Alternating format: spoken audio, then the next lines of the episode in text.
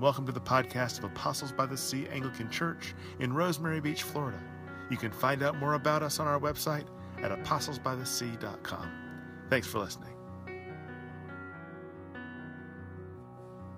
Good morning, church. Good morning. There you go. Now I'm ready. Today is the Sunday before Thanksgiving.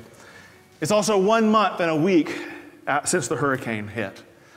And so I've been thinking, how do we give thanks to God? How do we give thanks after a tragedy? How do we do thanksgiving in the shadow of such sorrow and loss? But as I was thinking about it, you know what I realized? I realized that that's the way it always is, really. We're always celebrating Thanksgiving in the face of sorrow. Thanksgiving, at least for now, always happens in the shadow of sorrow and loss. And here's what I mean as long as we're here on this side of eternity, as long as we're here waiting and longing for God to wipe away all tears and to make all things new, we're living in the shadow of Eden. We're living in a broken world with broken hearts and broken relationships, broken and divided, enslaved by sin. And the thing is, as good as life gets, you can still feel it. Even in the heights of the greatest joys, there's always a tinge of sorrow. Maybe it's simply the realization that this great, wonderful moment will also pass away. But you can feel it even in the best of times. But you can really feel it when things aren't so good, like after a hurricane, or after shootings, or fires, or when someone you love is suffering. And so I'm glad when I hear St. Paul tell us that all of creation is groaning because I sure am.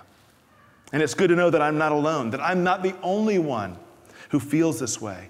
All creation is groaning and waiting with eager longing for the redemption of all things, for God to make all things new.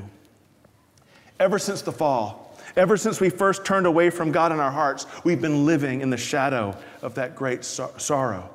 And yet we're told still to give thanks. Listen to some of these passages of Scripture. St. Paul, writing to the church in Thessalonica, says this He says, Rejoice always, pray constantly, give thanks in all circumstances, for this is the will of God in Christ Jesus for you.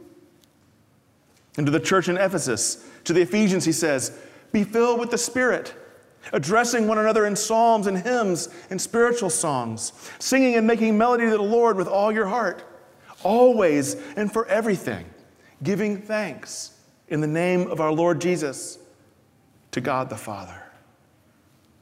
And to the Colossian church, he said, Let the peace of Christ rule in your hearts to which indeed you were called in one body, and be thankful. Let the words of Christ dwell in you richly. Teach and admonish one another in all wisdom, and sing psalms and hymns and spiritual songs with, thanksful, with thankfulness in your hearts to God. And whatever you do, in word or deed, do everything in the name of the Lord Jesus, giving thanks to God the Father through him. You know what these passages teach us? They teach us that giving thanks is an essential part of the Christian life. It's supposed to be one of the hallmarks of who we are as followers of our Lord Jesus. Listen to what James says in his letter. He tells us why we should give thanks and who we should be giving thanks to. He says, Every good and perfect gift is from above, coming down to us from the Father of lights, which means that every good thing Every good thing in your life, every good gift in this world, everything that has ever brought you joy or has filled your life with meaning is from God, our Father in heaven. That's where all the good things in your life come from. And so, James says, give thanks. We give thanks to God for everything. At all times and in every situation, we give thanks. There's a prayer that is said in the morning prayer service. It's called the General Thanksgiving. It's one of my favorite prayers of the church. I've always loved it. And one of the things that I've loved about it most is how it helps us to give thanks for all the best things in life. Listen to this. It says, Almighty God, Father of all mercies, we, your unworthy servants, give you humble thanks.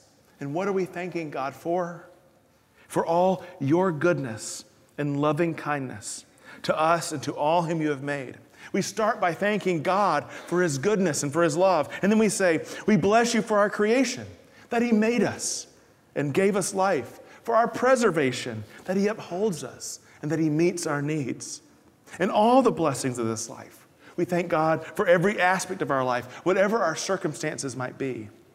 But then the prayer makes clear the most important thing that we have to give thanks for. It says, But above all, more than anything else, we thank you for your immeasurable love in the redemption of the world by our Lord Jesus Christ. Above all, we thank God for his love that cannot be measured, his boundless and eternal love made known to us in the cross of Christ. And we thank him for redeeming us in Christ Jesus. Because that is our true hope and our true joy in this life that God has not forsaken us but in love has come to our rescue in Jesus. I love that prayer because it helps us to remember all that we have to be thankful for. And then it takes us to the heart of all things, to God Himself and to the cross. Because the deepest thanksgiving, the truest thanksgiving, is when we give thanks to God simply for God. God, we thank you for you. We thank you that you're the kind of God that you are. That's the deepest, holiest, truest thanksgiving of all. Giving thanks to God for God Himself. Do you ever do that? Do you ever just pray, God, I thank you for you? Nobody answered that question. You assumed it was rhetorical. But maybe you should. Maybe you should say, God, I thank you for you each and every day. You know, giving thanks to God, that's one of the reasons that we actually encourage everyone to make a pledge.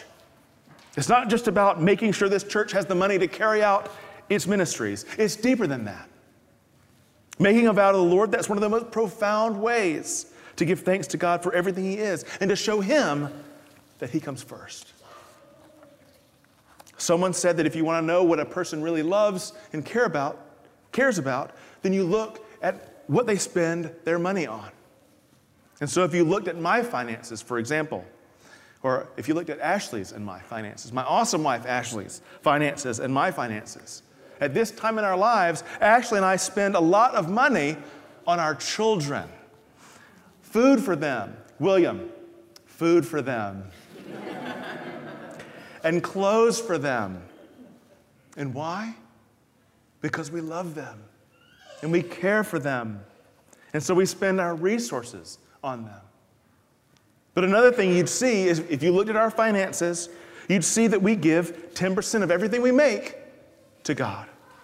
And why? Because we want to tell Him, not only with our lips, but in our lives and with our finances, that He's first for us. And the truth is here's the truth God doesn't need our money.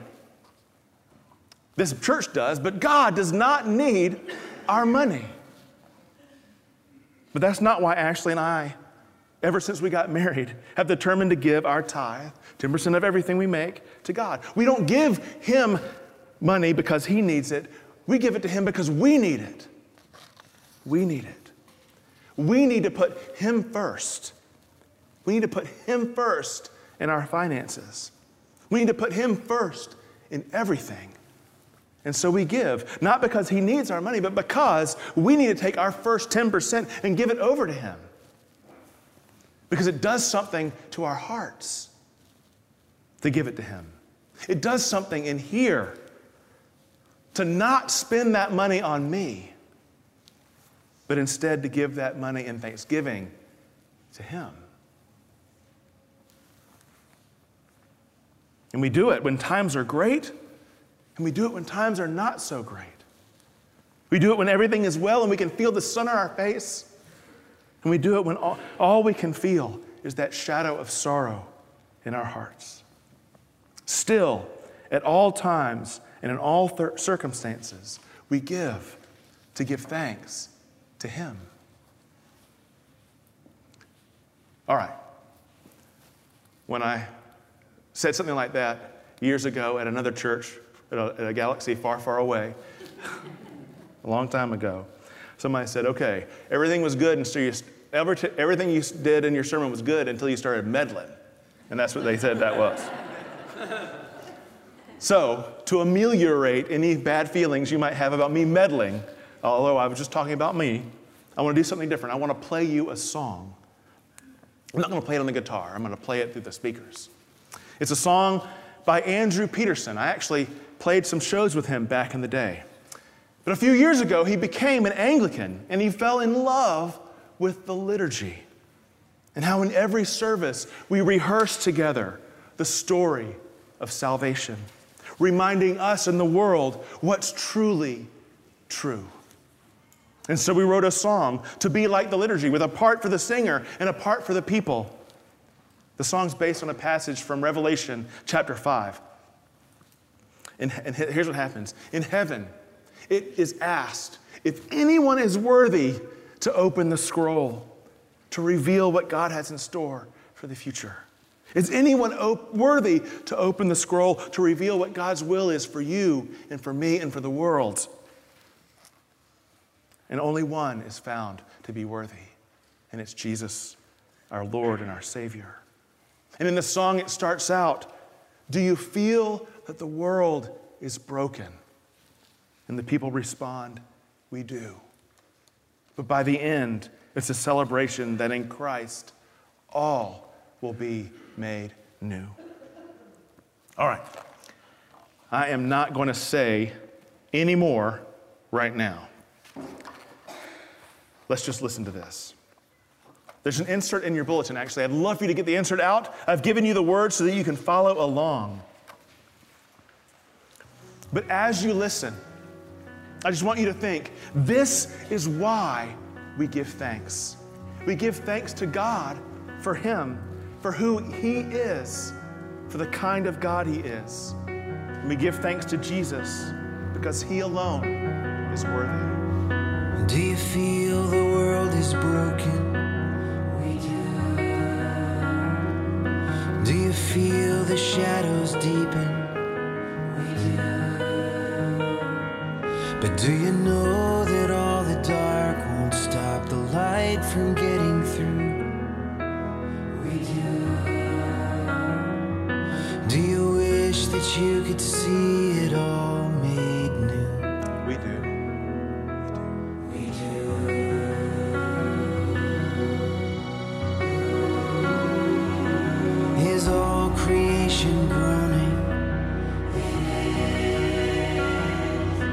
Is a new creation coming?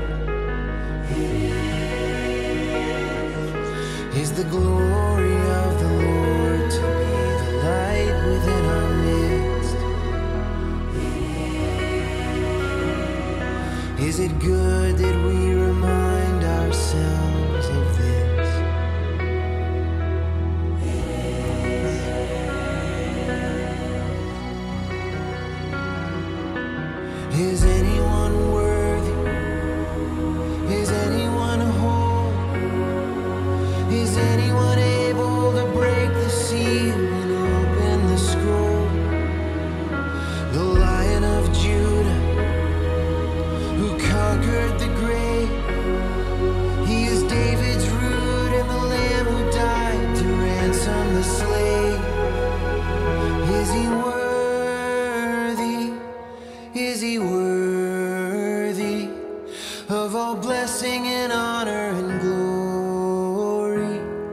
Is he worthy of this?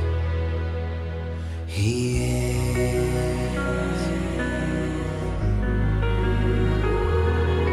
Does the Father truly love us?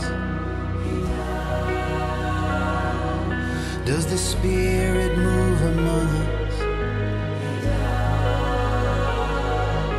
And does Jesus, our Messiah, hold forever those he loves? Does our God intend to dwell again with us?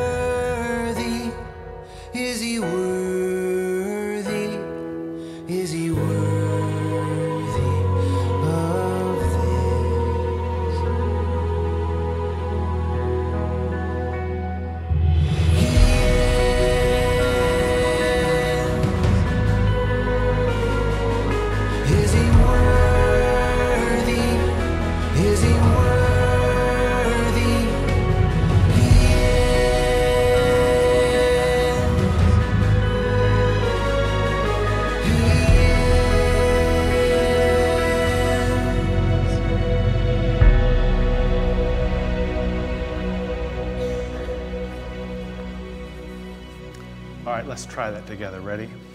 We're not going to sing it, but I just want you to go down to that Does the Father truly love us part right there. Let me ask you the question and you guys answer it. Does the Father truly love us? He does. Does the Spirit move among us? He does. And does Jesus, our Messiah, hold forever those he loves? He does. Does our God intend to dwell again with us? He does. That's why we give thanks. That's why we give thanks, because He is worthy of all glory and honor and praise and thanksgiving. And so we give thanks. Right now, we might be living in the shadows, but we still give thanks because God in Christ is making all things new. That includes me, that includes you. Let me say a prayer. For Father in heaven, we thank you for you.